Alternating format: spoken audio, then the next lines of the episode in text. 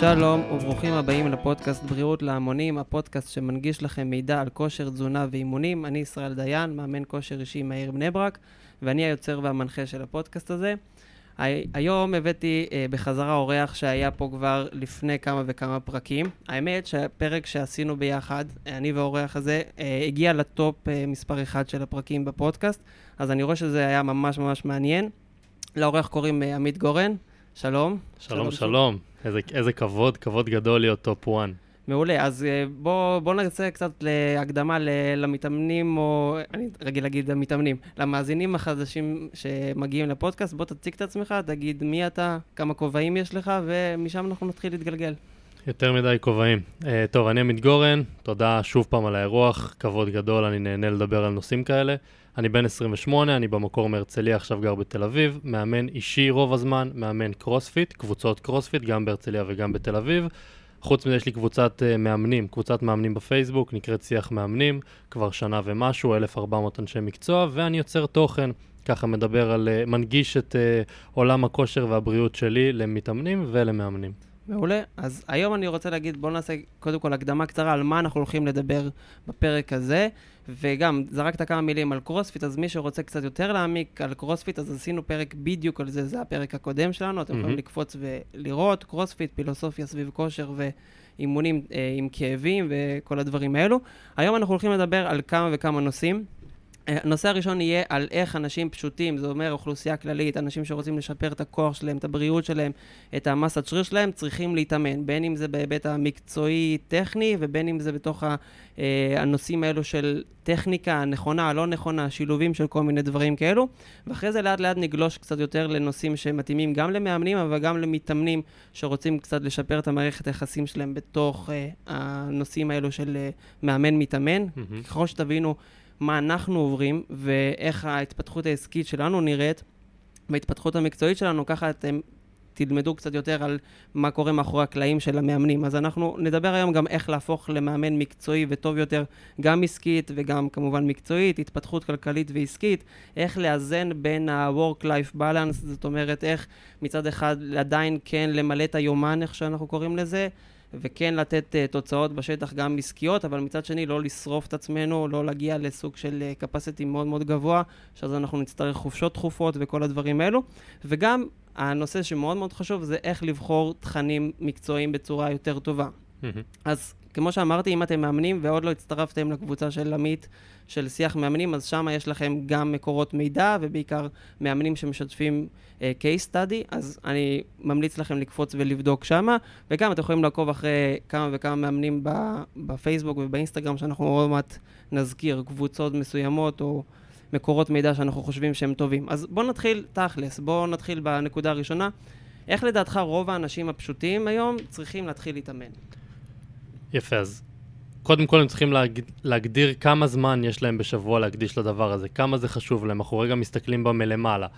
אני בן אדם מיקס, אני בן ככה וככה, יש לי ילדים, אין לי ילדים, אני עוסק במקצוע כזה או אחר. אוקיי, אחרי שהבנתי מה, מה הקור שלי, מה הבסיס של הפירמידה שלי, אני מבין שהבריאות חשובה לי, איך עכשיו אני מיישם את זה? אז אני אומר, בן אדם כנראה ממוצע, יח... מה זה, באתי להגיד יכול, אבל תכלס הוא חייב להתאמן פעמיים, שלוש בשבוע, זו התדירות שאנחנו גם נעשה כנראה אימונים אישיים, ונמליץ לרוב האנשים הממוצעים להתאמן אימוני כוח, אימוני התנגדות, לשלב את זה עם סיבולת לב ריאה, אז הייתי אומר פעמיים, שלוש בשבוע, תרגילים מורכבים, מה שנקרא מקסימום uh, for your buck. כלומר, עלות מול תועלת, אתה רוצה לבחור את התרגילים ואת הסטים ואת החזרות ואת הדברים האלה, שנותן לך את הכי הרבה תועלת ביחס לזמן שיש לך כבן אדם עובד, משפחה, לימודים, whatever. והכי הרבה תועלת ביחס למטרה שלך. זאת אומרת, נכון. אה, אם אחד אומר לי, אני רוצה ללכת להיות uh, crossfitter בשביל להיות uh, ג'אק, איך שאומרים, כאילו, חטוב, mm-hmm. אז זה יכול להיות שאתה תהיה חטוב ושרירי uh, מקרוספיט, כמו שאנחנו רואים גם הרבה פעמים ב games, וחבר'ה שלא היו מביישים גם מפתחי גוף, אבל כנראה שלעשות קלין ג'רק או uh, סנאץ' זה לא משהו שיפתח לך עכשיו את שרירי הגב או ידיים הכי מהר והכי טוב. אז אם יש לך מטרה של פיתוח גוף, אתה צריך לראות גם את התיאום ציפיות מול... מה, ש, מה שאתה בוחר, את המסגרות שאתה בוחר. ברור, אז ברור שזה חלק מזה, להגדיר מה אני רוצה, מה, למה אני רוצה להתחיל להתאמן. אני, כשעניתי על השאלה שלך, התייחסתי לשם של הפודקאסט, בריאות להמונים, ואנחנו רגע מדברים על האדם הממוצע, שהוא כזה, נקרא לו שלום כיתה א', הוא כן. רוצה להתחיל להתאמן כי הרופא אמר לו, כי חבר שלו המליץ לו, כי הוא פגש איזה מאמן והוא אהב את התוכן שלו, והוא אמר, טוב, די. עכשיו, day one, אני רוצה להתחיל להתאמן, מה אני עושה מכאן? אז לפני שהוא מתחיל להגדיר מטרות אסתטיות, או להגיד עכשיו אני אעבור לקרוספיט או דברים כאלה, צריך לבנות איזושהי תשתית, איזושהי בסיס, שזה הבריאות שלנו, וזה מבחינתנו, גם אני, גם אתה, כאנשים שעובדים עם אוכלוסייה כללית, זה הדבר הכי חשוב, זה המטרה הנעלה. מעולה. אז אני, יש לי קצת... יש לי קצת משהו שאני רוצה יותר להכניס את המתאמנים לזה, כי יצא לי לשוחח בדיוק בחג אה, עם כמה וכמה מכרים של אה, מתאמנים שלי, שישבתי איתם בכל מיני מפגשים חברתיים, ואז אמרו לי, שמע, התחביב הזה לא בשבילי. אה, כמובן אמרתי להם, בואו תתאמנו אימוני כוח, וזה, זה ישפר לכם את החיים. כמובן, אני בסוף השגריר של המאמן כושר. ואגב, המאמנים ששומעים אותנו, אז אה, כמובן שכולם שאלו אותי מה אני עושה בשאר היום, אה, וכי הם חשבו שזה כאילו עבודה לשעת ערב או בבוקר, כאילו מהמם. בצהריים אני לא יודע, עובד בהייטק או משהו כזה. אמרתי להם, לא, זה פשוט אה, הדיי ג'וב שלי. אבל הרבה, הרבה מהתגובות שקיבלתי זה, שמע, אני עושה פילאטיס, אני עושה אופניים, אני עושה הליכות בפארק. עכשיו, בוא נגיד עכשיו למתאמנים באמת הפשוטים, כאילו, מה השונות למשל בין אופניים, או עכשיו פה בירקון, או שחייה, או משהו כזה, לבין אימוני כוח? זה מצחיק, זה, שוב, אני תמיד צוחק על טרמינולוגיה, אבל מה זה המתאמנים הפשוטים? כאילו, בסוף אני, כעמית גורן שהוא מאמן ומתאמן כבר, לא יודע מה, עשר שנים רצוף, מבחינתי אני מתאמן פשוט. אני רוצה להיות בריא יותר, אני רוצה להת, להתאמן בגיל 80, אני רוצה להיראות קצת יותר טוב, להרגיש יותר טוב, להיות חזק. אבל אתה לא מתאמן אין לי, פשוט. אני, אני מתאמן קצת יותר מורכב, כן? שוב פעם טרמינולוגיה, אבל בסוף אני מתאמן די פשוט. אני מתאמן את ה-X פעמים בשבוע שאני יכול לבוא ולתת עבודה. אני רוצה לעשות תרגילים מורכבים, ליהנות ממה שאני עושה ולראות את התוצאות בהתאם למה שהגדרתי. אמ, מה הייתה השאלה שלך? אז, אז עכשיו, איך אנחנו מתייחסים לאלו שכאילו אומרים, אוקיי, זה סוג של תחביב, אז אתה יודע, בשנה אני עושה אופניים, אחרי זה אני איתם קצת מאימוני כוח, קרוספיט, וואלה, לא בא לי, ממשיך הלאה. אז כאילו, אין בעיה עם להתנסות, מגניב. אם, אם מישהו יגיד לי, תשמע, זה או שאני עושה רכיבה של שעה, פעמיים בשבוע, שאני לא עושה כלום, אני אגיד לו, תפאדל, רכיבה, פעמיים בשבוע, הליכה בפארק, שלוש פעמים בשבוע עם אשתך, תדברו על לא יודע מה. כאילו, בסוף זה, אם זה הכל או כלום, אז צריך, אתה יודע, בסוף גם צריך למצוא את האמצע של מה שבתכלס, אומרים האימון הכי טוב זה האימון שבוצע, האימון כן. שעשית. אה, אבל אני כן אנסה להכניס, אה, אני אכנס רגע לכובע של המאמן, אה, ואני אנסה ללמד את הבן אדם למה עבור הזמן שלו יש כנראה דברים יותר טובים שהוא יכול לעשות, שהוא ירוויח מהם יותר עבור הזמן שלו. הוא יקבל יותר דברים, יותר רכיבים של כושר גופני, אם זה קואורדינציה וסיבולת וכוח מתפרץ, והסיכון, להנמיך טיפה את הסיכון לפציעה בגיל מבוגר יותר, וטווחי תנועה והכל. מעולה. אז אנחנו מנסים ללמד אותם לאורך הזמן. אז אם כבר אנחנו דיברנו על הטרמינולוגיה, הקונסטלציה של מתאמנים פשוטים, אז אני אגב הדגמתי את זה למ- למתאמן, לבחור הזה שדיבר איתי, כמו משקיע. אוקיי, אני קצת, אה, אני וגם אה, עמית אה, קצת לפעמים חולקים גם תובנות בעולם ההשקעות והעסקים, אבל יש הרבה פעמים אנשים שקודם כל צריכים להכיר בזה שהם משקיעים פשוטים. יכול להיות שאתה רוצה לעשות uh, פליפים וכל מיני דברים כאלו, מי שלא לא ליבל קצת מה, מהשמות, אבל אתה רוצה לעשות כל מיני מניפולציות מאוד גבוהות בשוק, אבל אתה צריך להכיר את זה שאין לך את היכולות הגבוהות. עכשיו, אתה יכול להמר, נגיד, אני אומר בכוונה את המילה להמר, על 50, 100 אלף, 300 אלף שקל, מהמם. אבל אתה לא תהמר על הפנסיה שלך, אתה לא תהמר על הבית שלך או על העבודה שלך. אני אומר ככה, אימוני כוח זה בערך כמו הפנסיה. נכון, עכשיו אני מסכים מאוד עם האנלוגיה הזאת. בדיוק. עכשיו, אם אתה נכנס all in עכשיו לקזינו ושם את הבית שלך ואת הפנסיה שלך על, ב-all in עכשיו בגלל שאתה שם, שם את הרולטה, אז לדעתי זה אתה קצת נמצא ב... כאילו, אתה צריך לבדוק את המצב שלך. עכשיו, אני גם מסתכל על חבר'ה של אנשי עסקים, בני 50-60, אומרים לי, תשמע, אני עושה סקי, אני עושה ריצות, אני עושה אופניים, ואז אני אומר להם, תשמעו, אופניים וזה, זה, זה תחביבים, אבל תחביבים גם הרבה פעמים מסוכנים, שאתם צריכים גם את ה... איך שאומרים, את המעטפת של האימוני כוח בשביל לא להיפצע מהמם. במקומות האלו. ואם, אני, מבחינתי, אתם שמתם עכשיו את הפנסיה שלכם, all in על אופניים.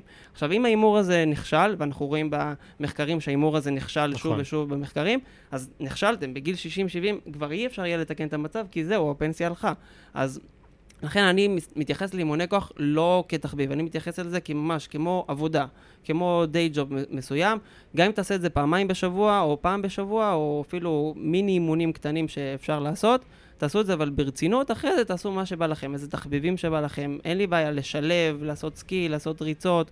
זה לא משהו שאני חושב ש... ממעיט בזה או כדאי להוריד את זה, אבל אני חושב שצריך לראות לאיפה הכסף הולך. כן, אני באמת חושב שזה, אנחנו מדברים קצת בגבוה, אבל מאזינים יקרים, אה, האימונים שלכם זה הפנסיה התפקודית שלכם. אנחנו אומרים פנסיה, זה הפנסיה התפקודית. אני מקטין את הסיכוי ש... בבוא הימים, אני רוצה, אני הרי בן אדם עובד, אני מגדל משפחה, אני אוהב את האנשים סביבי, אני אוהב את מה שאני עושה. אם אני לא דואג לגוף הזה שאני גר בתוכו, לאט לאט זה ילך וידעך, בין אם זה דילול במסת שריר, בין אם זה משהו במוח, והאימונים יכולים לעזור לנו לצמצם את זה. אז לגמרי פנסיה תפקודית. אמ, ואתה דיב, דיברת על זה, גם לא, זה מצחיק, ש... אנשים חושבים בתבניות, אני בטוח שגם אתה. שומע את זה, אבל אין לי פעמיים בשבוע 60 דקות. אחלה, אז תעשה פעם וחצי בשבוע, או תחלק את זה, כמו שאמרת, ביסים יותר קטנים, כן. תעשה חצי שעה, אחרי זה 40 דקות, לאט לאט אתה גם תראה את התוצאות, אתה תתאהב בתהליך, אתה תראה מה זה עושה לך, ופתאום החצי שעה יהיה 40 דקות, ו-40 דקות תהיה שעה, ופתאום פעמיים בשבוע יהיה שלוש פעמים בשבוע, וככה אנחנו מלמדים אנשים להתאמן, ליהנות מזה ולראות מה הבנפיטס. בדיוק, בדיוק כמו תחביבים. אגב, אני, אגב, אחד הפרקים הבאים שיעלו בפודקאסט זה יהיה על מיני אימונים, אז אני כבר עכשיו עושה סוג של אה, ספוילר, mm-hmm. כמה המינימום של אימונים שאנחנו צריכים במהלך השבוע. עכשיו, הרבה פעמים אנשים אומרים, שמע, אני לא שחייה, אני לא אופניים.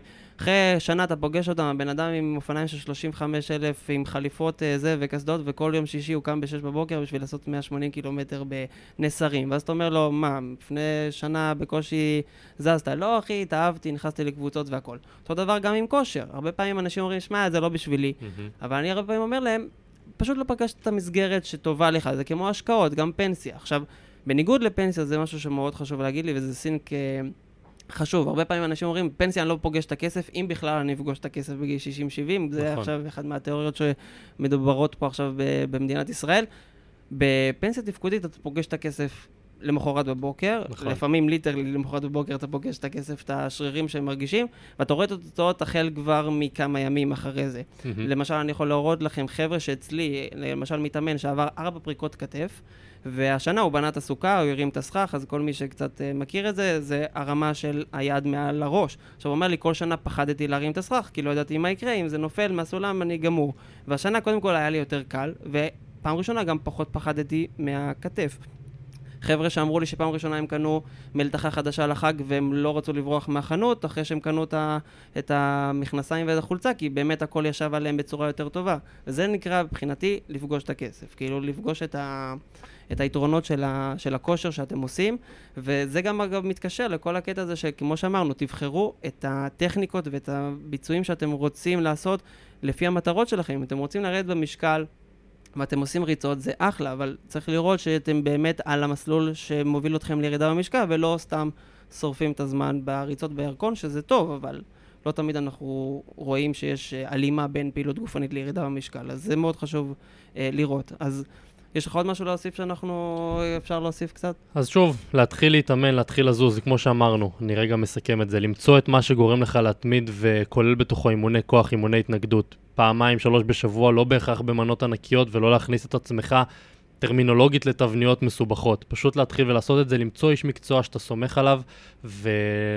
על המילה שלו ועל מה שהוא מייצג, ופשוט לרוץ עם זה. אימוני כוח זה הדבר הכי... להיות חזק פיזית ומנטלית, כי זה גם תמיד בא ביחד, זה הדבר הכי טוב שאנשים יעשו לעצמם לאורך זמן. אוקיי, okay, ואיך אני מוצא מאמן שאני סומך עליו הוא מקצועי? אתה, כמו כל דבר בחיים, עושה קצת ניסוי וטעייה. בודק מי אני, מי האנשים שמתחילים לדבר על מאמן X, או איפה קראתי אולי משהו שאני מתחבר לתוכן, ואתה נותן לזה צ'אנס. אגב, דיברנו, מצחיק, דיברנו על זה בפודקאסט הקודם. שזה ניסוי וטעייה, ואתה צריך, אולי אתה תטעה, אולי תיקח מישהו ותעבוד איתו חודש ימים ותשלם לו ותבין, אוקיי, זה לא בשבילי. אבל אני אומר, אם אחרי חודש גילית מי המאמן הנכון בשבילך, עשר שנים קדימה, אז החודש הזה הוא... טיפה בים. אוקיי, ועכשיו אני רוצה להעביר את זה קצת, זה, עכשיו אני הולך על פס של בין uh, ראש של מתאמן לראש של מאמן. אוקיי, דיברנו על זה שהמאמן הוא מקצועי, אתה קורא את התוכן שלו. בואו ניתן כמה כללים איך מאמן בתור עצמו יכול לפתח את עצמו, שהחבר'ה שעכשיו יראו את האינסטגרם, את הפייסבוק שלו, סתם ייכנסו עכשיו לבוקס ויגידו, שמע, זה מאמן רציני מבחינה מקצועית, וגם המתאמן מצד שני ידע איך לבחון. עכשיו, בואו נתחיל לדבר קצת איך מתפתחים בצורה מקצועית. ניסיון בשטח, כתיבת תוכן, בדיוק דיברנו על זה בפתיחה שלה לפני שהתחלנו להקליט, על הקטע הזה של העולם היום נהיה מאוד מאוד מאוד רדוד של uh, תמונה של כתפיים, תמונה של uh, גב, תמונה של uh, מלא איזה קלין מאוד uh, נגיד uh, כבד, וזהו, כבר אנשים חושבים שהבן אדם הזה הוא אוטוריטה. ששוב, יכול להיות שהוא מאוד טוב כמתאמן, mm-hmm. אבל אני לא יודע כמה הוא טוב כמאמן, כאילו איך אני מוצא את ה balance, כי במצב אני רוצה לראות כמוהו. גם אני רוצה לעשות uh, jerk של uh, 150 קילו. אבל זה לא אומר שכל מי שעושה jerk של 150 קילו, או עושה squat של 150 קילו, בהכרח יביא אותי ל-150 קילו. אז כמו שאמרת, אני פותח עכשיו אינסטגרם, יוטיוב, פייסבוק, whatever, ואני כבן אדם ביקורתי, נצא מנקודת הנחה שאני רגע ביקורתי, אני בוחן רגע את הבן אדם שמולי, שאני רואה את התוכן שלו בשני כובעים, כמת, שוב, בתחום הכושר, כן? כן? כמתאמן וכמאמן. וכמתאמן יכול להיות שאני אגיד, אוקיי, מעניין, אבל אני לא רואה שום תוכן שהוא מדבר על, על מתאמנים שלו, או מתאמנים שלו אומרים עליו, או אני לא רואה איזה שום, שום value, שום ערך שהוא נותן בתחום של איך להיות מאמן יותר טוב. אז אני אומר, אוקיי, אני נותן, אני נותן לו צ'אנס, לא נותן לו צ'אנס. אתה יודע, גם, שוב, זה עניין של... יכול להיות שפנית למת... למ... בסוף האינסטגרם והמדיה היום היא מאוד ויזואלית, ואתה יכול להיות, כן, אתה תראה מישהו שהוא מאמן, ויהיה לו בעיקר תמונות של הגוף או של תרגילים שהוא עושה, ואתה תגיד, אוקיי, נראה שהוא יודע מה הוא עושה, ותיתן לזה צ'אנס. ויכול להיות שתפגע ויהיה לך טוב, ויכול להיות שתבין, אוקיי, הוא מתאמן פנומנלי, כי הוא טוב בזה והוא אוהב את זה, וזה מה שהוא עושה כבר עשר שנים, אבל מבחינת להעביר את הידע ולהנגיש את המידע, כי בסוף גם צריך להעביר את זה הלאה. אני יכול לדעת מיליון דברים, אני לא יודע להעביר את זה הלאה לבן אדם הפשוט, ולהגיד לו בתכלס מה למה הוא עושה את מה שהוא עושה, איך אני רוצה שהוא יעשה את זה, איך הוא יעשה את זה כשהוא לא איתי. אז לא יודע אם אני איש מקצוע הכי טוב שיש, כשהמטרה שלי היא בריאות להמונים לאורך זמן. בסדר? Uh, אז אם אנחנו מדברים רגע באופן, in general, כאילו בכלליות, ולא באופן ספציפי עכשיו לעלות על במה, אז אני אקח את ה bodybuilder הכי טוב שהיה שבע שנים, כנראה שהוא כן ידע לאמן אותי bodybuilding, בסדר? אבל אם אנחנו מדברים רגע בקונטקסט רחב יותר, צריך להיות טיפה יותר ביקורתיים. בדיוק, עכשיו, אם אתם מתאמנים, אה, או גם מאמנים שמכוונים לאוכלוסייה כללית, אז אתם לא צריכים להיות ממוקדים בסוג של נישה של, ה, של ה top, של ה top, של ה top, כאילו, ה, להעלות uh, מתחרים לבמה, או ללוות מישהו ב-UFC, או משהו כזה, כאילו, אה, כאילו זה בסוף זה ה top של האנשים, נכון שהרבה, זה מה שאנחנו רואים באינסטגרם ובפייסבוק ובהכל, ואז אתה אומר, בטח הבן אדם הזה טוב, אבל יכול להיות שגם אתם יכולים להיות להמונים, איך שקוראים לזה, בריאות להמונים, בריאות לאנשים הפשוטים, אבל עדיין להיות מאוד טובים ב... אני קורא לזה, יש מאמן רחב ויש מאמן עמוק. Mm-hmm. כאילו, יש בן אדם שנגיד, אנחנו רואים את זה אגב במנתחים ברפואה, וכנראה שזה יגיע גם לעולם המאמנים, כי זה זולג לפיזיו, ואז אחרי זה זה מגיע למאמנים. כן. שכאילו בן אדם מנתח אגודל ימין של רגל uh, שמאל. מאוד כאילו, מאוד ספציפי, כן, והוא כאילו, הכי טוב שיש. כן, הוא הכי טוב באגודל ימין. ועקב הוא, הוא לא יודע, קרסול כאילו... קלולס, כאילו, לא, כאילו לא יודע כלום. עכשיו, אנחנו רואים את זה גם בפיזיו וגם במאמנים, שכאילו המאמן, הוא מאמן רק תחרות של פיתוח גוף, תן לו לאמן powerlifter, הבן אדם כאילו לא יודע ידיים ורגליים, כאילו לא יוביל אותך לשום תוצאות. כשאני עוצר אותך רגע, חשוב להגיד שזה בסדר. כן, זה אני בסדר. עכשיו לא אקח את לברון ג'יימס ואהפוך אותו לאתלט הכי טוב, כי לא למדתי exercise science, אה, מדעי הספורט, ולא אימנתי כדורסלנים אף פעם, סתם כדוגמה. אני לא אקח עכשיו אה, מישהו שרוצה לעלות על במה של bodybuilding, אולי אני לא אתעסק איתו, כי לא, לא התעסקתי עם זה מספיק בשטח. עשיתי עשרת אלפים שעות של אימונים אישיים עם אוכלוסייה כללית, הבנתי לאורך הזמן, עשיתי עוד קורסים והתפתחתי מקצועית כמאמן, אבל יש מקרים מסוימים, עכשיו יגידו לי, יבוא לי בן אדם ויגיד לי משהו, איזה מין אה, פתולוגיה שאני לא יודע להתעסק איתה, אני לא אגיד לו, אוקיי, זה איפשהו בתחום האפור שלי, בוא ננסה. לא, אני אשלח אותו לפיזיו, אני אשלח אותו לרופא. זה טוב שיהיה את הגבולות גזרה האלה של כל אחד והמקצוע שלו. האמת שבדיוק אה, באחד מה... הפרקים האחרונים שקראתי בספר, שגם דיברתי איתך עליו, עידן החרדה למי שרוצה לדעת של אלן ווטס, אז הוא אמר ככה, אה, איך אתם יודעים כמה בן אדם גורו, או בן אדם כאילו, יש לו עומק אינטלקטואלי? זאת אומרת, היודע אינו מדבר והמדבר אינו יודע. Mm-hmm. Uh, ואגב, אני שמתי לב לזה בשנים האחרונות, אגב, זרקת את המילה פה עשר אלף שעות, שאני רוצה עוד שנייה להרחיב עליה, שגם היא, יש לי קצת uh, בעיה איתה, אבל הרבה פעמים... אנחנו רואים כמה אנחנו לא יודעים. עכשיו, אם אני מדבר למאמנים, אני גם, כשהתחלתי לאמן, אני חשבתי שאני יודע powerlifting וזה, למה? כי קראתי את uh, מייק טושרר וגרג נאקולס, ועל זה אני יודע כבר הכל על RP.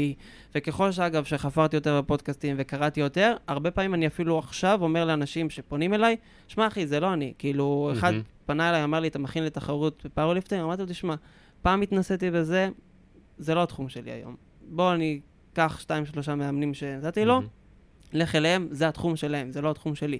כאילו, גם עכשיו מתאמנים שאצלי אומרים לי, תשמע, חיטוב, מסה, כל מיני דברים כאלו, הרבה פעמים אני אומר, תשמע, אני יכול לדבר איתך על הנושא הזה, לא בטוח שאני יכול להוביל אותך לגבהים מסוימים שאתה רוצה, יכול להיות שאנחנו נצטרך פה שילוב של אנשי מקצוע אחרים. וזה גם דבר שמאוד חשוב, כי ככל שאנחנו יודעים יותר, זה סוג של דאנינג קרוגר, ככל שאנחנו יודעים יותר, אנחנו מבינים שאנחנו לא יודעים, אבל מצד אחד אנחנו, זה גורם להרבה חבר'ה להגיד, אה, שמע, אז אנחנו לא יודעים כלום, אז אתה פתאום כאילו נהיה סוג של blackout, Mhm. ואגב, אני חייב אה, לפתוח את הנושא הזה.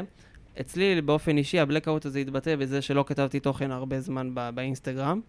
שכאילו, באתי לכתוב, אמרתי, כאילו, מה אני כותב? מה אני... בוא, אתה לא יודע על התחום הזה כלום, כאילו, אני, אתה יודע, הרבה פעמים זה קורה לי גם כשאני עושה את הפודקאסט פה. אני מתחיל לאגור חומר, ואז אני קורא ואני קורא, ונגיד, זה קרה לי עכשיו באחרונה על הפרק של הנפח. מהמם. אני קורא עוד מחקר ועוד מחקר, ואז אני תופס את הראש, אני אומר לאשתי, כאילו, זה לא נגמר, אחר זה כאילו, זה, זה, זה, אני פשוט לא, לא יכול, זה לא יסתיים לעולם. אין לך מושג, ישראל, כמה אני מזדהה איתך, וחשבתי על זה בדיוק בדרך לפה. בואנה, מי, מי, מי שמך לבוא כן. ולדבר בכלל על נושאים כאלה שקשורים למאמנים וזה? אתה, אתה יודע מספיק? אני שואל את עצמי, אתה יודע מספיק? חווית מספיק? ואז אני גם אומר לך את זה, כי אותי זה מרגיע באיזושהי נקודה. אנחנו אנשים שכאילו, באמת אתה אומר, שככל שאתה יודע יותר ואתה נכנס לרביט הול הזה של המידע והביקורתיות, אז פתאום אתה אומר, וואלה, אולי אני בכלל לא אדבר. אולי... אבל אנחנו צריכים לזכור שלפעמים גם ה... מה שמרגיש לנו מובן מאליו, בשביל מאמנים שהרגע התחילו, או בשביל מאמנים שרוצים לעשות איזשהו שיפט, לפעמים המובן מאליו שלך הוא כל כך לא מובן מאליו, וכל כך כמה דרגות קדימה מחשבתית ותעסוקתית ועשייתית לבן אדם אחר. אז אם, אתה כל, אם אנחנו כל הזמן נשתוק ונגיד, לא, לא, אני עוד לא יודע מספיק, אני לא אדבר, אנחנו מקטינים את היכולת שלנו לעזור להרבה אנשים אחרים, שבעצם אתה יכול לתת להם ערך. בדיוק, והאמת שגם זה בדיוק, זה קרה לי, ואמרתי לך את זה כבר בפתח פה של אה, לפני שהקלטנו, הפודקאסט האחרון שעשיתי, שפורסם אה, שבוע שעבר, אז כאילו, אמרתי, כאילו, איך יכול להיות שלא כתבתי, לא עשיתי פרק על איך בונים תוכניות אימונים לחבר'ה לבד? ואמרתי, רגע, זה, פשוט, כאילו, אני, אנחנו תמיד בתוך הפודקאסט מדברים על זה שיש מטרות, ושיש אה, תבניות תנועה, ושיש רמות מאמץ, אז כאילו, מה, בן אדם לא יכול לאחד את זה בראש? ופתאום עשיתי רשימה, ואמרתי, שיט, אף פעם לא עשיתי את הרשימה הזאת באופן מסודר, לא אף פעם לא קראתי לה בשמות, כאילו, תמיד זרקתי פה ושם מידע, וזה הכי סוג של, לי זה מאוד מובן מאליו, כי שוב, אני עוסק בבניית תוכניות כל היום, אבל זה לחלק מהמאמנים והמתאמנים, הם לא באמת יודעים איפה לשים את הידיים והרגליים, וזה גם אגב מתקשר למשפט שאמרת, 10,000 שעות. אני זוכר שיצאתי מקורס מדריכים, literally זה קרה. אה, אני ושלומי חבר שלי. שנינו סיימנו את הקורס מדריכים, שלומי חמצר, הוא מתחרה powerlifter, אה, אז הוא למשל, אה, הסתכלנו באיזה פוסט, והפוסט הזה אמר ש, שזה כמו טייסים, צריך לצבור 10,000 שעות. אז התחלנו לחשבן כמה זמן ייקח לנו להגיע ל-10,000 Mhm. שעות. אמרנו, אם אנחנו עושים משמרות ככה, ואנחנו נאמן אישיים ככה, זה אומר שבין 5 ל-8 שנים אנחנו צריכים לאמן נונסטופ. ואז אמרנו, אוקיי, יאללה, עכשיו, אז בואו, אני יכול להגיד שאני כבר די מתקרב לשנה החמישית והכל, אני לא יודע. כמה הגעתי בסך של השעות, אבל כאילו לפני זה כמה שנים פשוט היה לי את ה shift, גם בגלל איזה אסימון שנפל לי בגלל פוסט שקראתי, על הספר שהמציא את הכלל הזה, Mhm. נראה לי זה מלקולם גלדוול, אה, במצוינים, ואז הוא כתב את זה, ועכשיו, זה לא באמת נכון, כי עשר אלף שעות שחזרת על אותו שעה עשר אלף פעמים, פשוט הפך אותך ל... ל... סליחה שאני אגיד, אבל זה פשוט דביל שחוזר על אותו, ש- על אותו שעה מיליון פעם. כן. עכשיו, אני רואה הרבה פעמים גם מאמנים שיש להם רזומה מאוד מאוד עשיר, אבל הם לא שינו את הדעה שלהם משנות ה-80, אני רואה גם מורים כאלו, כמובן, זה מאוד תלוי מה אתה עושה בעשרת אלפים כן, שעות האלה וכמה בדיוק. התפתחת לאורך זמן, מה האבולוציה שלך בתוך עשרת אלפים שעות, ולא אם עשית את עשרת אלפים שעות של אותו דבר בדיוק, בלי shifting לכאן או לכאן, מקצועית, מחשבתית והכל. אז ברור שזה לא רק הזמן כזמן, אלא מה עשית בזמן הזה. וכמאמן מתחיל, איך אני עכשיו צובר ניסיון במקסימום זמן?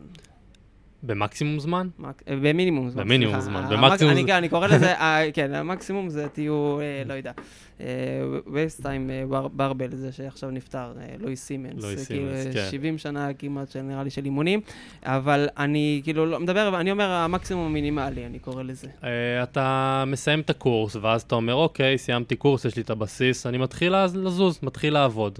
אתה יודע, זו ההמלצה הראשונה, תתחיל לעבוד. לוגו, תעשה חדר... לוגו. לוגו, יום צילומים. לוגו יום צילומים, צא ו- לפנסיה, כן. כן. לא, אז תתחיל לעבוד, תתחיל לפגוש אנשים בחדר כושר, תתחיל לשמוע סיפורים, תתחיל לנסות את מה שלמדת, תתחיל לשאול שאלות, הדבר אולי הכי חשוב. תראה מי עונה לך על השאלות האלה, תלך לקורס המשך פה, ולקורס המשך פה, ופתאום תכיר מאמנים יותר טובים, ותשאל אותם ספציפית שאלות שיש לך. ותתחיל לנסות את הדברים שקיבלת תשובות, תתחיל לנסות על המתאמנים שלך. ואז אולי תיקח איזה מתאמן אישי שאתה מכיר מ-Friends and Family כזה. תתחיל לנסות את הדברים. ככה, וזה האבולוציה של מאמן טוב, ככה אני מניח שרובנו עשינו, אלה שכבר 5, 6, 10, 12, 15 שנה מתעסקים בזה, התחילו בערך באותה צורה. אה, שלא מחפשים איזה זבנג מהיר, אתה יודע, איזה עכשיו משהו שיטיס אותם ל-100 אלף שקל בחודש, עזוב, זה לא ריאלי, זה לא קורה. הפיפס של הפיפס, 0.05% יצליחו לעשות איזה משהו כזה. אמ, זה להתחיל לעבוד בשטח, זה לשאול שאלות, זה להתחיל להתאמן בצורות שונות על עצמך, לחוות את זה על הגוף שלך, כי אחרי זה אתה, לא, אתה באמת יודע יותר טוב להנגיש את זה הלאה לבן, לבן אדם אחר. Uh, זה הדרך להפוך למאמן יותר מקצועי. אתה יכול ללכת לעשות אולי איזשהו תואר, תואר קשור, אולי פיזיותרפ, זה, אתה יודע, זה די כן. אינדיבידואלי, תלוי מה הקונטקסט שאתה כן. מסתכל בו, כן. כל דבר כזה ייתן לך עוד value להמשך ויהפוך אותך לאיש מקצוע טוב יותר. אוקיי, okay, אז פתחת לי קודם כל אה, מלא חלונות, ואני כאילו, אני, אני מאמץ את, את עצמי לא, לא לדבר, כאילו. סוג של אה, גם הפרעת קשב. אז אני, פתחת הרבה דלתות ואני רוצה להתמקד בכמה דברים כאלו. עכשיו, אם הם יש לי בעיה, כי גם אני וגם אתה, אנחנו סוג של דור Y בעולם המאמנים, אם. אנחנו נגדיר את עולם המאמנים. יש לנו את האולד סקול, חבר'ה ששנות ה-70, 80, יש את החבר'ה שנות ה-90, ושזה בערך כלל עכשיו העממיים יותר, ויש אפילו עכשיו פה בארץ כבר מאמנים שגם כותבים מלא תוכן והם כבר 20, 25 שנה, שהם כאילו... הם יותר קשוחים מאיתנו כשאנחנו מדברים עכשיו על, ה, על כל הקטע של התפתחות עסקית. חלקם אומרים לך, תשמע, פחות מחמש שנים בחדר כושר, אל תדבר אפילו על לפתוח סטודיו, ולא עכשיו תעשה לי לוגויים, ואל תכתוב גם uh, פוסטים, uh, כאילו עשר טיפים לעלייה במסת שריר, כי mm-hmm. בוא, תתחיל קודם כל להיות בשטח. אני לא מהקטע של ה old school, כי אנחנו בסוף חיים בדור שהוא אינסטנט. ואם נכון. אני דור Y, המאמן שעכשיו יצא מווינגייט, או שישמע את הפרק הזה, לא יודע, ב-2032, הוא יהיה דור ה-Z, והדור ה-Z זה כנראה יהיה טיק טוק על סטרואידים, או לא יודע מה. Mm-hmm. היום אנחנו רואים שפשוט כאילו, כל מטאטא יורה, כאילו, זה נראה כאילו כמו... זה תקופה כזאת, כן. אה, כן, וגם דבר שני, זה, יש הרבה הרבה הרבה רעש, ואני אומר את זה באופן אישי, כי אני עוד איכשהו מחשיב את עצמי למיני ביקורתי, כאילו, mm-hmm. שכאילו אני מנסה איכשהו להיות לא רגשי וכמה שיותר רציונלי והכול, למרות שאני יודע שזה סוג של גם הטעיה, אבל אני אומר... אם אני, שקצת אה, כאילו למדתי וחונכתי על ידי מאמנים ועשיתי קורסים והכול, עדיין אני נופל לכל ה... הגימיקים והשטויות האלו שאנחנו רואים בטיקטוק והאינסטגרם, מה קורה לחבר'ה הצעירים, שכאילו, הם יותר צעירים ממני, אבל כאילו, מה קורה איתם? איך אתה ממליץ לבן אדם עכשיו לעשות את הניפוי? כי בסוף, אתה נכנס לטיקטוק, אתה רואה מיליון סטורי, מיליון, אה, לא זוכר כבר מה, איך קוראים לזה, רילסים, אה, סרטונים.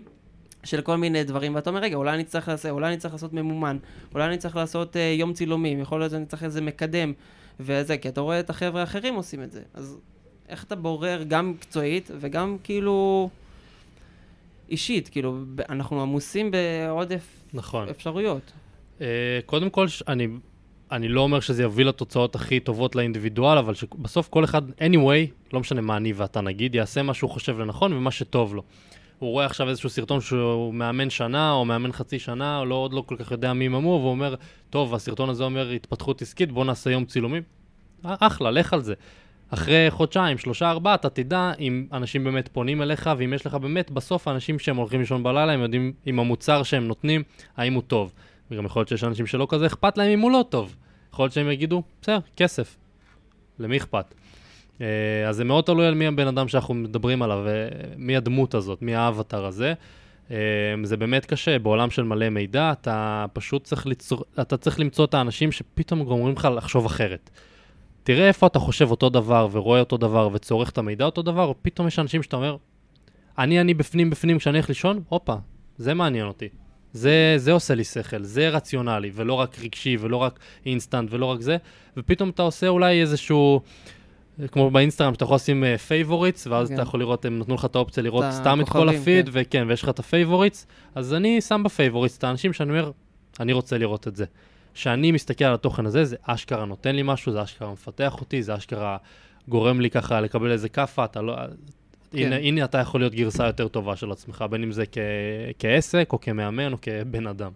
אז זה גם לגמרי משהו חשוב, ואני גם שמתי לב שהרבה פעמים אני, גם בפודקאסטים, גם בעולם הפודקאסטים, לפעמים אני עוצר ואני אומר, רגע, האם אני מקשיב לעצמי פשוט בקול של מישהו אחר, סוג של תיבת תעודה?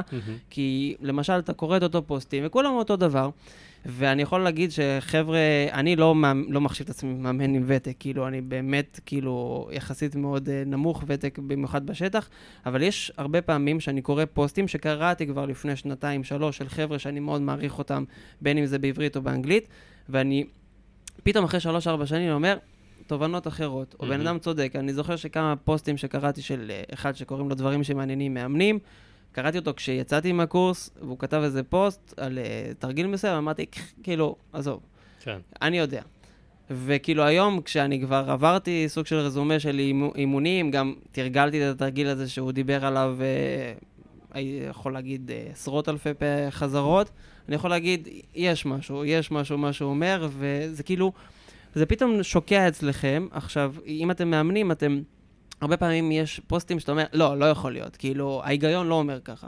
זה קורה לי הרבה פעמים, נגיד, אצל uh, טל, או אצל uh, דברים שמעניינים מאמנים, או חבר'ה, נגיד, מארצות הברית, uh, סטיב הול, mm-hmm. גרג נקלס, ואתה אומר, לא, אין, מדיטציה זה, זה טוב, מיינדפולנס זה טוב גם לתזונה, ואז פתאום אתה רואה שפתאום אתה רואה מחקרים, אומרים לך, שמע, יכול להיות שהגיונית אתה חושב שזה יהיה טוב, ופתאום אתה אומר, לא, יכול להיות שזה לא כזה ברור, בואו נגיד, אנחנו צריכים עוד קצת מחקרים, עוד קצת דברים, או כמו כל הדברים עכשיו עם הממתיקים והכול, הרבה פעמים אנשים אומרים, כן, זה מתוק, אז הגוף מזהה את זה כמתוק, אז הוא הופך את זה לאינסולין, ואז אה, האינסולין עולה, ואז ההשמנה. Mm-hmm. ואז פתאום אתה אומר, רגע, המודלים האלו, תאורטית נשמעים מאוד יפה על הנייר, וכאילו, אתה עוצר שנייה ואתה אומר, רגע, זה שנשמע יפה על הנייר, הפוסט פה מראה שלא.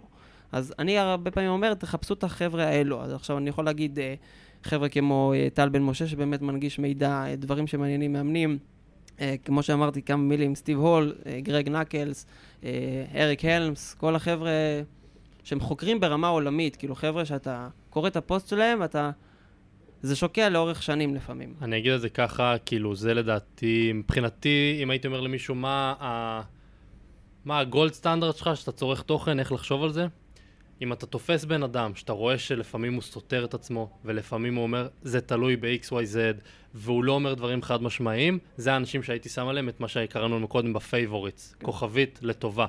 אנשים שהם ביקורתיים והם אומרים אוקיי, פעם אמרתי X והיום אני מודה שטעיתי. אנשים אמיתיים, וכדי לדעת את זה, אתה כישראל, אני כעמית והמאזין כמאזין, צריכים לעבור איזשהו תהליך שהוא בשני רבדים.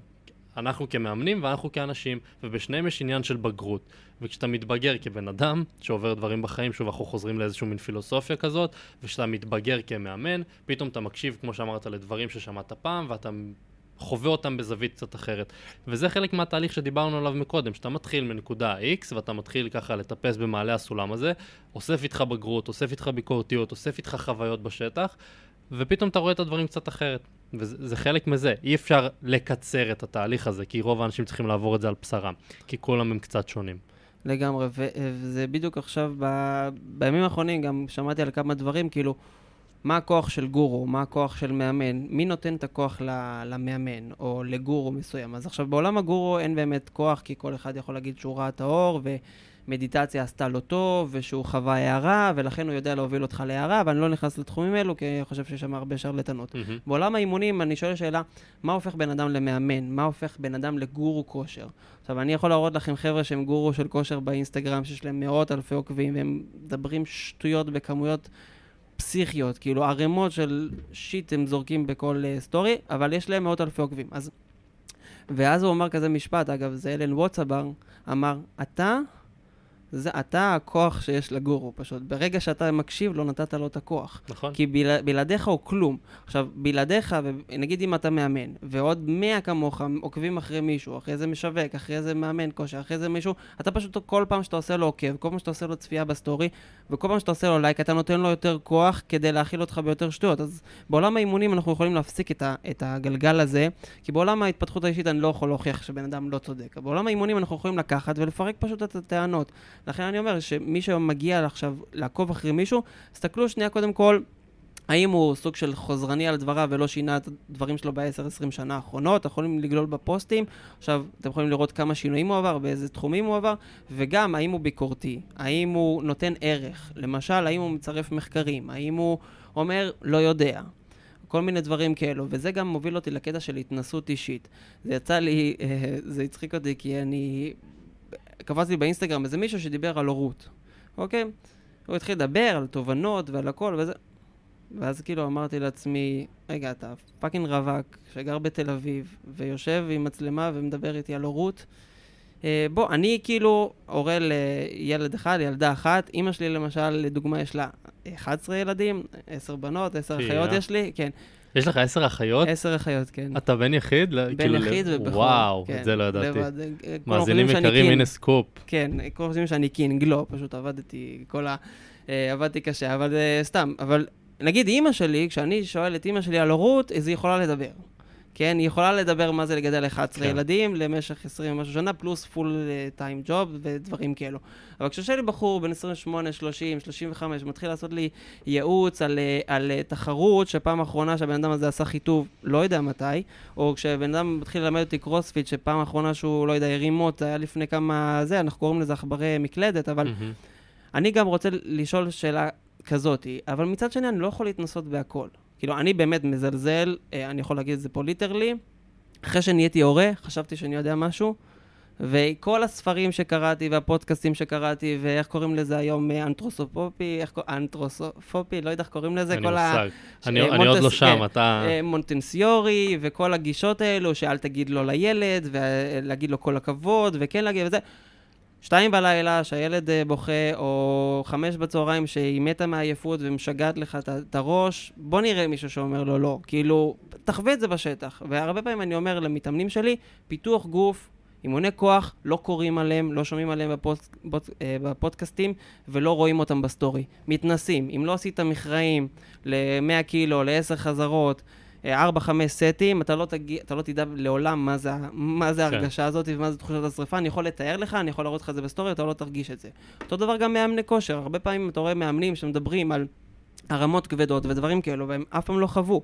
אבל מצד שני, אני שואל את עצמי, רגע, אז עד שאני לא אהיה powerlifter, אה, אה, אז אני לא יכול לדבר על הרמות כוח, אף פעם שאני לא אהיה crossfitter, אז אני לא יכול ללמד קרוספיט. כאילו, איפה אנחנו, מצד אחד, אני לא יכול להתנסות כל החיים. אני גם, אני עושה עכשיו skill ים של התנסויות, נגיד, עשיתי שנתיים skills, mm-hmm. כאילו muscle up ועמידות mm-hmm. ידיים, עכשיו אני עושה שנתיים, שלוש אה, פיתוח גוף, אחרי זה נראה מה יהיה. אז כאילו, אני מנסה להתנסות, אבל יש לי, החיים שלי קצרים, כאילו, יחסית. אני אומר דבר כזה, אנחנו רגע נחזיר את זה לקטע של המאמנים, מאמן המתפתח כן, נקרא לזה. אני אומר דבר אחד, stay in your lane, תשאר בנתיב שלך, תדע איפה אתה טוב, כי once אתה לא טוב, כנראה שגם לא יהיה לך לקוחות יותר מדי. תהיה טוב, תהיה יותר ספציפי ב-XYZ, תיקח את הלקוחות, את קהל היעד שאתה יכול לתת לו וישלם לך על ה-XYZ הזה, אתה, אתה בסוף גם רוצה להרוויח כעסק. אז תישאר בנתיב שלך ותוך כדי תתנסה. התנסית מספיק, אתה מרגיש שיש לך מה לדבר על הדברים האלה, אתה מרגיש שאתה יכול לעבוד עם האנשים האלה, go for it. תנסה, תבין שלא הצלחת, שאתה עוד לא שם, תחזור חזרה אחורה למקום, בצבא היינו קוראים לזה אם אתה מתברבר, תחזור לנקודה הכי גבוהה שהיית בטוח בה.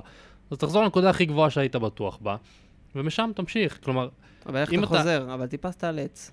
אתה, אתה, אני רואה היום כל אחד שעשה חיטוב וחצי, יועץ תזונה וחיטוב הגוף ומיצוג השרירים וזה. אתה לא יכול פתאום עכשיו להתחיל לחזור אחורה ולהגיד, שמע, חבר'ה, אני חרטטתי לכם את השכל. תראה, אתה, אתה, אתה מדבר פה בעצם על איך, איך, איך אנחנו אה, הופכים את העולם לטוב יותר, ואנשים, כל אחד יעסוק רק בדבר אחד, שזה משהו הכי טוב בו, וזה אף פעם לא יהיה. אנחנו כמאזינים, כצורכי תוכן וכיוצרי תוכן, תמיד נהיה באיזשהו too much, במין הר געש כזה, שכולם מנסים להיות הכל, וזה עולם כזה שכולם מנסים להיות הכל, ויש לכל אחד כמה כובעים, בטח אנשים עצמאים שרוצים ומבינים שיכולים לעשות גם את זה וגם את זה וגם את זה, וגם אני וגם אתה חוטאים, חוטאים במרכאות, כי זה כן. לא בהכרח לרע, אנחנו רוצים יותר.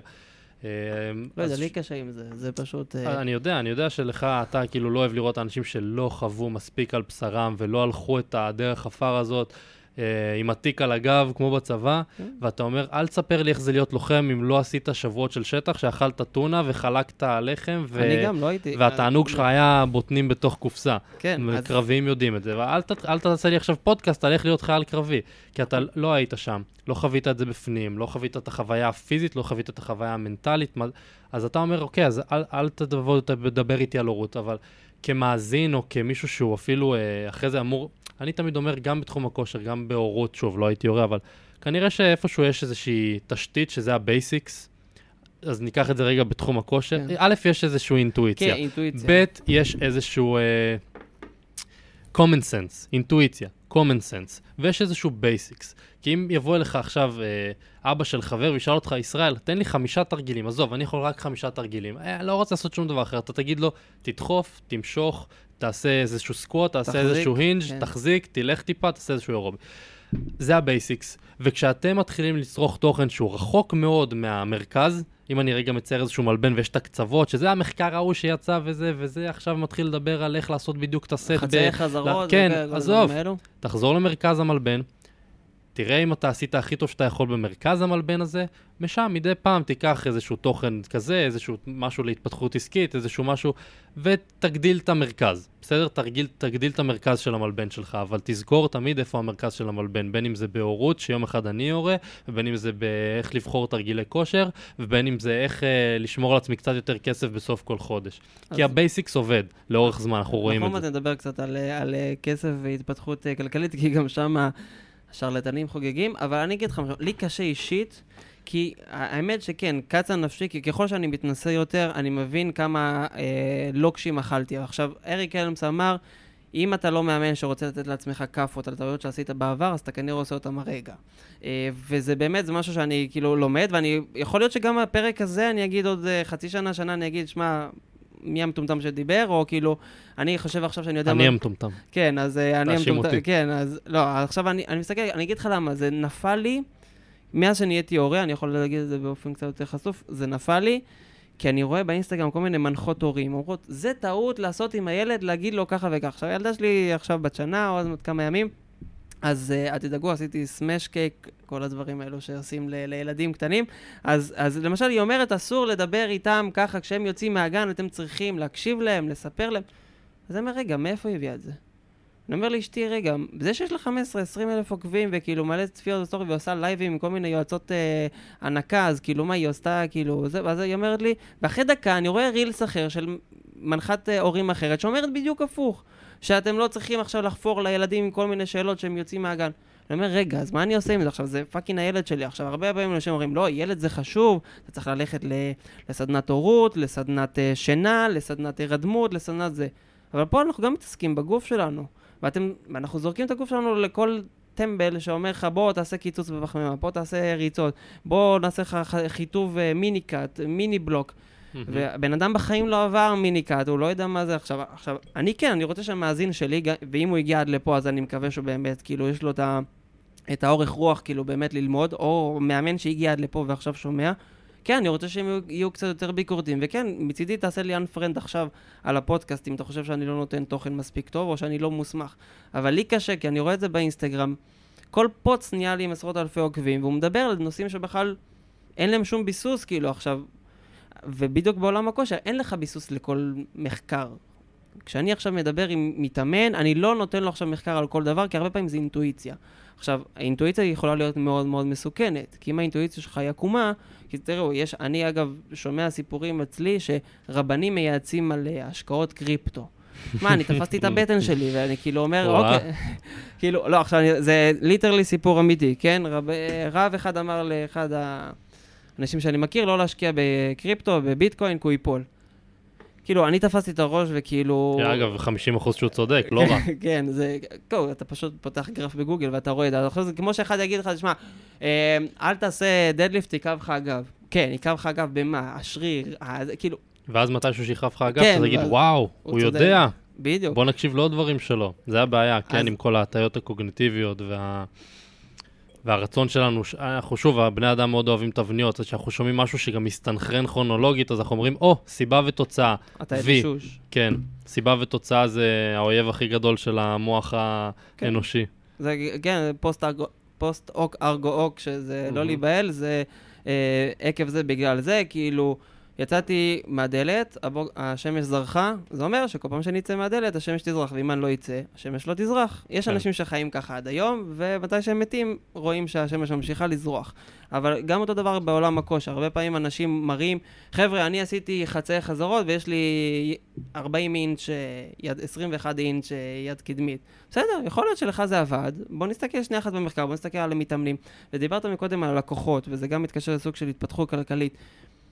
מספר לקוחות זה בערך ערובה לניסיון, כי אני יכול להראות לך סטודיו מלאים, שהשם ירחם, כאילו, אני, פה אני לוקח את השם איתי, כאילו. שום, א', מקודם דיבר, השם ירחם, כן. דיברנו מקודם על זה שניסיון זה בסך הכל משך זמן. מה עשית במהלך הניסיון? איזה ניסיונות היו במהלך הניסיון הזה? זו השאלה היותר מעניינת. אה, מספר לקוחות זה ערובה ל, ליכולות שיווק.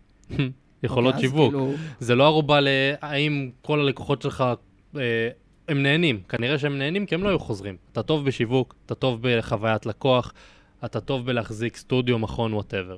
האם, האם עכשיו הם יצאו והם יבואו להתאמן בסטודיו פרטי קטן אצל ישראל דיין, הם לא יראו תוצאות יותר טובות, יהיו יותר חזקים, יותר בריאים? אולי, לא יודע. אוקיי, תלוי, אנחנו מדברים פה באופן אמורפי על משהו. אבל כן, אין ספק שהמספר, הכמות, לא מעידה בכלל על האיכות.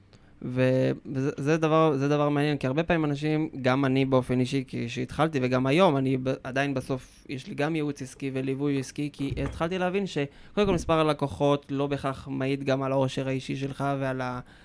איך קוראים לזה? על החשק שלך ל- לאמן, איך ש... סיפוק, יותר נכון מהמם. המילה, את הסיפוק שלך לאמן.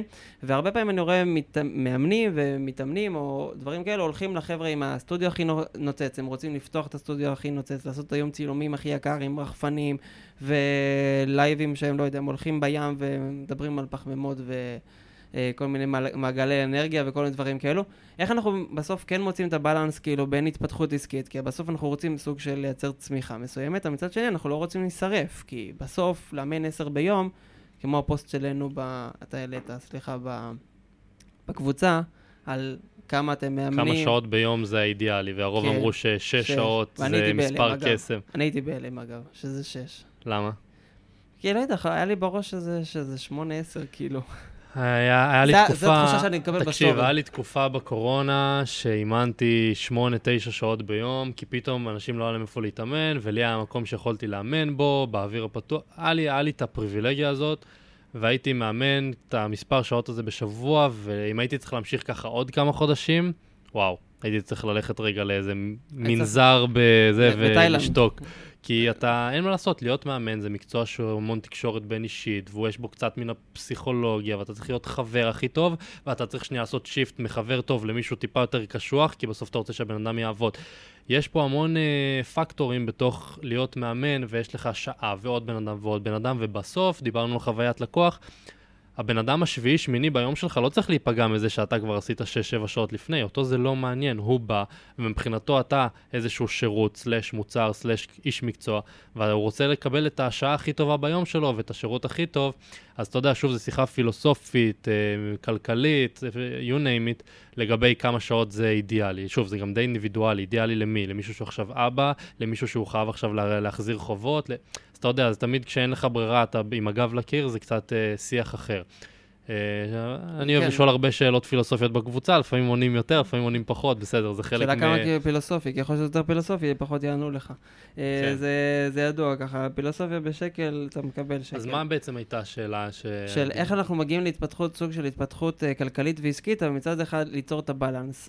אני, התשובה שלי, תשמע, אני, אני שוב, כי אני הולך לחטוא במה שהצגתי עליו לפני חמש דקות, על זה שאני לא מבין מספיק, כי בוא, אני, גם אני, יש לי סטודיו והכל, אבל עדיין, לי יש גם פריבילגיה, אני עובד ליד הבית, אה, אני עובד עם ה... יש לי ילדה שהיא נוחה, כאילו, היא נכנסת לאימונים והכל, אז יותר קל לי גם לשמור עליה וגם לאמן.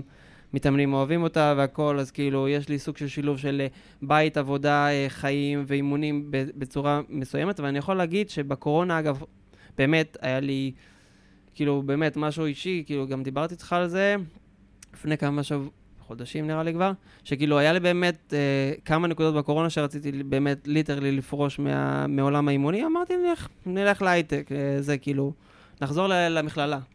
וכאילו, ומה שהציל אותי זה זה שהיה לי יועץ עסקי, שעזוב את הקטע של העסקי, כסף לא, בוא נגיד, כסף לא הרווחתי בחודשים האלו, אז לא היה גם מה לייעץ אה, מה לעשות עם הכסף, כי לא היה לי כסף, אבל הוא היה שם מבחינה מנטלית, והוא דאג שאני לא אשרף, ונשרפתי, אני יכול להגיד literally שנשרפתי כמה פעמים בשנים האחרונות, בין אם זה ביצירת תוכן, בין אם זה בכמות אימונים שעשיתי, לפעמים הגעתי לכמויות הזויות של אימונים בשבוע ונשרפתי, בין אם הלקוחות שלקחתי. אז כאילו, הסינק שלי, כאילו, לכו ליועץ עסקי, כאילו, באמת, תעבדו עם מישהו שקצת יש לו רזומה בעולם הזה, אבל ליועץ עסקי שירענן לכם את הראש. ועדיף שזה יהיה מישהו שדיברנו על זה, שהלך באפר, כן. שיודע בתוך התחום, אני יכול להגיד לך עכשיו על עצמי, אני לאחרונה עשיתי קצת ייעוץ עסקי וליווי, אתה יודע, כי בין היתר אני בתקופה הבינונית, רחוקה, שנה קדימה, לא משנה, מאוד מאוד מעניין אותי להתחיל לעבוד עם מאמנים ולתת להם... אה, מאיזושהי נקודה שאני הגעתי להיום, אתה יודע, חלק מהדברים עשיתי, חלק מהדברים לא עשיתי, חלק הצליחו, נכשלו. חוויתי איזשהו תהליך התפתחותי כמאמן ואיש מקצוע בתחום הזה של הכושר בארץ, ואני רוצה מאוד לתת את ה... את ה, מה שנקרא השני סנט שלי, ואני חושב כן. שיש לי הרבה, ובסוף, כמו שאמרת... מובן היית... מאליו, מה שדיברנו, כן, המובן כן, מאליו. כן, המובן מאליו, למי שזה לא, עדיין לא מובן לו מאליו. אתה יכול אולי לחסוך לו קצת זמן לבן אדם, ואתה יכול לחסוך לו קצת uh, בכיס, ואתה יכול לגרום לו ככה, אני מניח שמה שעזר לך בתקופה היא שמישהו הכניס לך רגע את כל הבלאגן שרץ לך בראש לאיזשהו סגמנטים כאלה, ולהזכיר לך להיות, להיות בטוח בעצמך, ולמה אתה עושה את מה שאתה עושה, ואיפה אתה יותר טוב ופחות טוב, ופתאום אמרת, אוקיי, יש לי 1, 2, 3, 4. כשאתה במצב שאתה כזה בבעל בלה, בטח בתקופה כמו הקורונה, שזה גם אישי וגם אה, כלכלי, אז אתה מחפש מישהו שיזכיר לך איפה אתה טוב, שנייה אחת, מה הצעד הבא, לא להתחיל, כי אתה נכנס לפעמים ללופים ואתה רוצה שמישהו יגיד לך 1, 2, 3, 4, בוא נתחיל בזה, בוא נתפקס על זה, נסמן על זה וי, ואז נסתכל פריים רחב יותר. לגמרי, ואני בדיוק, אה, כמו שאמרתי, המובן מאליו הרבה פעמים, אני גם, אני, הרבה פעמים אה, צריכים מישהו שיגיד לנו מהצד השני את המובן מאליו. אני יכול להגיד בפה מלא שהידע שלי בכלכלה ובהתפתחות עסקית הוא, הוא, הוא בסדר לרמה שלי, כן, הוא בסדר. כן, אנחנו חופרים אחד לשני הרבה בוואטסאפ כן. על uh, הדברים האלה ושולחים פודקאסטים כן. של uh, כלכלה ושוק ההון, כי זה, ו... זה, זה, זה, זה חלק זה מזה. התחום, כן. זה אגב, זה גם... אנחנו עצמאים, הרבה מאמנים פה שמקשיבים הם עצמאים ורוצים להיות עצמאים לאורך זמן. וצריך לדעת למנף את הכסף שלך ולהקשיב להשקעות ולדעת מה זה ריבית ומה זה, איך לוקחים מזה ואיך ממנפים את הכסף ומה זה קרן השתלמות, למה אני צריך להחזיק בזה. עשיתי לא מזמן וובינר השקעות בקבוצה שיצא לך לפספס, אבל עשיתי אותו בחינם, כי אני באמת חושב שאני רוצה לתת את ה extra value הזה לאנשים שהצטרפו לקבוצה שלי. באים ושומעים שעה על קרן השתלמות, על פנסיה, מה אפשר לעשות. פה אתה מאבד את המאזינים. יותר, כן, פה אני מאבד את המאזינים. כן, נתחיל לדבר על... בוא נזרוק מילת, אה, מילת מפתח, כן, biceps. חוב, לא, חוב תוצר.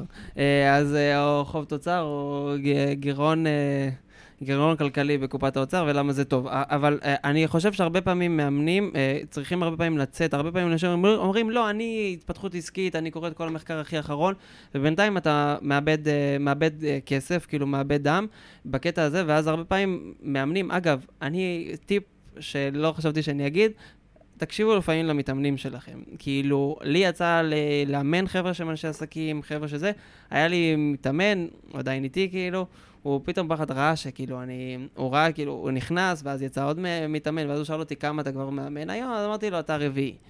אז הוא אומר לי, אתה לא לוקח הפסקות, תיקח הפסקה, הנה, אני מוכן לחכות, כאילו, קח רבע שעה וזה. חמוד. הוא אומר לי, בוא נוריד את האימון, ל... תעשה אימונים ל-45 דקות. אמרתי לו, לא, אנחנו קבענו שזה שעה וזה, לא, אני אומר לך, הוא אומר לי, בשבילי זה בסדר, כל עוד אתה... אמרתי לו, תשמע, ההפסקות האלו ההפך, רק מוציאות אותי מאיזון ואני צריך את, ה, את, ה, את הרצף. ואז כאילו, אתה יודע, חבר'ה שגם הציעו לי, נתנו לי כל מיני מדריכים ליועץ עסקי, אמרו לי, תיפגש עם היועץ עסקי הזה, יכול להיות שהוא ייקח את ה, מה שאתה מרוויח פה ויכול למנף את זה. הרבה פעמים גם יצא לי לדבר עם מתאמנים, אמרתי להם, איזה שיווק עובד לכם?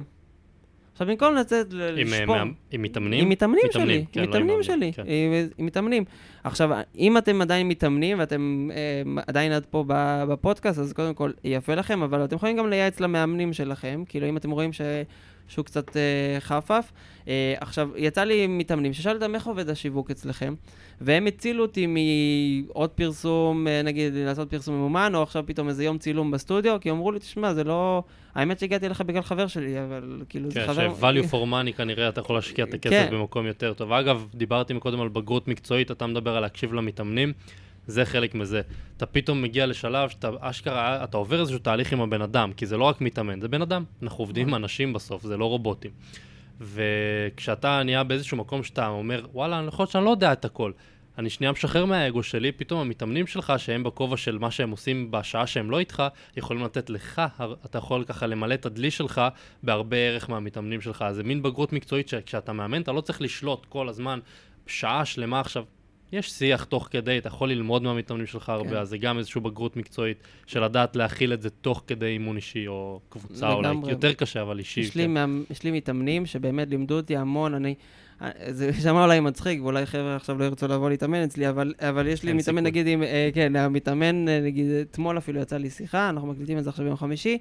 מתאמן אחד, אנחנו מדברים ב, ב, ב, באמצע אימון על אה, חורים שחורים, על כבידה, חומר אפל, וכאילו מישהו שיסתכל עלינו מהצד יחשוב, כאילו, שמע, החבר'ה האלו שתי משוגעים. עכשיו, אני אוהב את התחום הזה, הוא אוהב את התחום הזה, אני יודע שיש לו יותר ידע ממני באנגלית והכל, אז הוא אומר לי, הנה, אתה צריך לקרוא את החוקרת הזאתי, הספר הזה שקראת זה שיט אחד גדול של מדע, זה פסדו מדע, אתה סתם מבזבז את הזמן שלך על כל מיני, לפעמים הוא רואה ספרים וזה, כאילו, שאני קורא, ואז הוא אומר לי, עזוב, תקרא את זה, תקרא את זה. ואז כאילו, הם נותנים לי, הם פותחים לי, הם פתחו לי הזדמנויות עסקיות, הזדמנויות כלכליות, פילוסופיות. הרבה פעמים אני גם התחלתי לקרוא ספר, והבן אדם אומר לי, תשמע, זה שיט, והוא שלח אותי בסרטון ביוטיוב, שבן אדם מפרק את הספר הזה לגורמים, ואז כאילו אמרתי, אוקיי, זה, זה באמת שיט, אז בוא, חבל על הזמן. אז גם, לפעמים, הרבה פעמים כדאי להקשיב למתאמנים שלנו. עכשיו, בואו נעשה קצת אה, סין, קצת אה, לסוף, דיברנו הרבה כן. היום גם על המתאמנים פשוטים, איך להתאמן, האם זה אימוני כוח זה תחביב או לא תחביב, איך להתפתח באופן מקצועי. כמאמן. איך, כמאמן, גם כמתאמן. ברור. אה, לכו למאמנים שמאתגרים אתכם, כאילו, מאמן שאומר לך, אה, אוקיי, בסדר, יאללה, קח מנוחות, קח זה, תעשה מה שבא לך אה, פלואידי, יאללה, בוא נ... זה דיאטה גמישה, הכל גמיש, הכל זה, אז הרבה פעמים גם גם אתם כמאמנים, אל תעשו את זה, אה, כי זה צריך להיות תוך קונטקסט. דיברנו גם על התפתחות כלכלית עסקית, גם בקטע של הסטרס הנפשי והסטרס הפיזיולוגי שיש לנו כמאמנים. מה לדעתך צופן עכשיו עתיד הכושר, בעיקר למאמנים, כאילו? רובוטים החליפו אותנו, רובוטים, AI... רובוטים החליפו אותנו ונלך להייטק ואז נחזור, כי הרובוטים לא יהיו מספיק טובים. כן. שובם של מאמי הכושר 2030. אמ, אונליין מאוד חזק, אנחנו רואים שהרבה מאוד אנשים יוצרים תוכניות ויכולים לעבוד מזימבבואה. אונליין, אנשים יכולים ליצור לא תוכנית עכשיו. לא לאמן בזום. לא, לא לאמן בזום, אה, עברנו את התקופה הזאת לבינתיים. אונליין הכוונה, אני עכשיו נגיד יוצר שלוש תוכניות כושר למתחיל, בינוני, סתם אני זורק רגע איזשהו template אה, גנרי. מתקדם, כן. בבינוני, מתחיל בינוני ומתקדם, אתה עכשיו יושב באנגליה, אתה יהודי שיודע עברית, אתה יכול לרכוש את התוכנית שלי, אני יושב בבית קפה עכשיו בלנדוור ועשיתי 100 דולר על התוכנית, סתם כדוגמה. האם אני חושב שהקונספט הזה טוב? לא, אבל הוא כן עתיד הכושר. אנשים יוכלו לקנות תוך, תוכניות, לקנות דברים אונליין, האונליין רק הולך וצומח. אה, הפלטפורמות רק הולכות ונהיות יותר חכמות, יותר אה, ממתגות, ואתה יכול באמת למנף את עצמך כמאמן. כמאמן אישי אני מקווה שיהיו עוד מכשירים ואלמנטים שעוזרים לך להיות מאמן יותר טוב ולהביא תוצאות יותר טובות.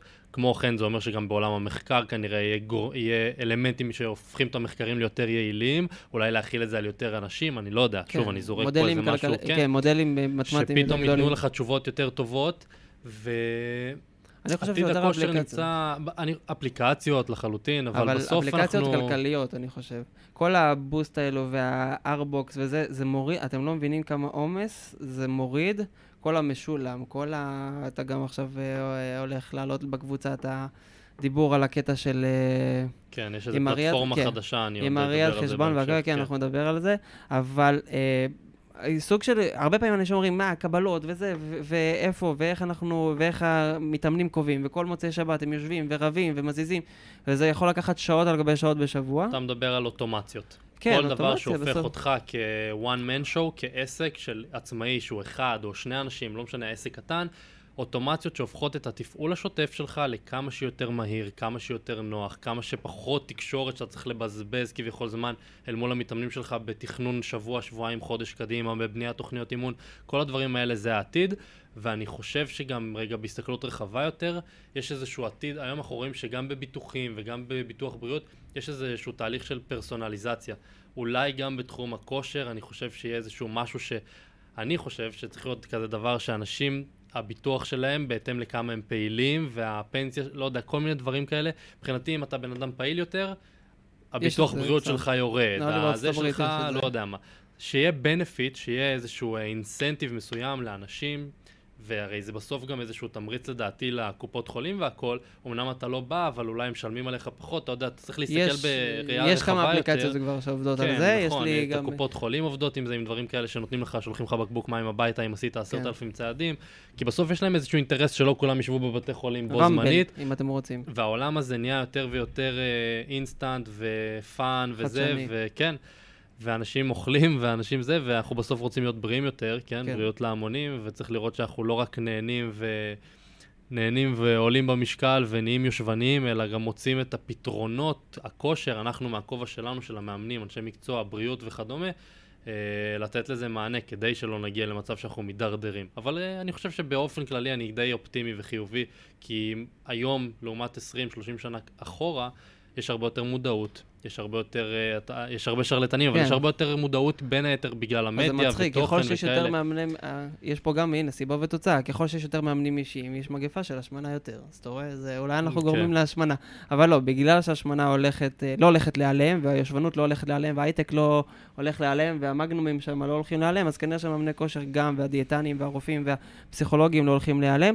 אני כן חושב שמתישהו אולי אולי גם נמצא תוכניות אימון בפייבר, וכאילו, שזה פשוט ישלחו לאיזה... קוריאני שיבנה העיקר- לכם תוכניות אימון בחמש דולר. שכולם, העיקר שכולם יתאמנו ויזוזו כן. ויבינו שבסוף שום, שום אה, מכשיר או משהו, אלא אם ימציאו את גלולת הקסם, כנראה שבינתיים אנשים צריכים לזוז, להרים, למשוך, לדחוף, להיות, לדאוג לסיבולת לב ריאה שלהם, ובסוף זה מהנה, ואתה באמת, שוב אמרתי, בפן המנטלי והפיזי מרוויח מזה כל כך הרבה, שאתה אומר, איך לא התחלתי קודם, איך אנשים לא עושים את זה, פתאום אתה נהיה חלק מהכת הזאת, וזה מבורך. יפה, לגמרי, לגמרי. אני חושב שבאמת, כאילו, אם אתם מאמנים אישיים, או סתם גם מאמני, כאילו, כלליים בתוך המשמרות, יש לכם עוד המון המון לאיפה להתפתח. אז איפה אפשר למצוא אותנו? אותי כולם יודעים כבר, אינסטגרם, פייסבוק, אה, ישראל דיין, יוטיוב, אה, ספוטיפיי, אנקור, אפל. את עמית גם אתם יכולים למצוא באינסטגרם, עמית גורן. נכון, אני מייצר תוכן בעיקר לאינסטגרם, ובקבוצה, אם אתם מאמנים, תצטרפו כבר מאמנים. לפני עשר דקות, שיח מאמנים. אני מנסה להנגיש... קבוצ... אני אשים קישור, נשים כן, קישור, כן. קישור אני מנסה להנגיש קבוצת כושר בראייה קצת שונה, שזה בדיוק כל מה שדיברנו פה היום, אה, עם קצת פילוסופיה וקצת ביקורתיות וקצת אה, שיתוף פעולה אחד עם השני וקצת הסתכלות כלכלית וה-one man show הזה של העצמאי שהוא מאמן כושר. אה, זהו, אני בעיקר באינסטגרם, שם, ו... תודה. זה זהו, הכל. אז תודה רבה לכם שהאזנתם.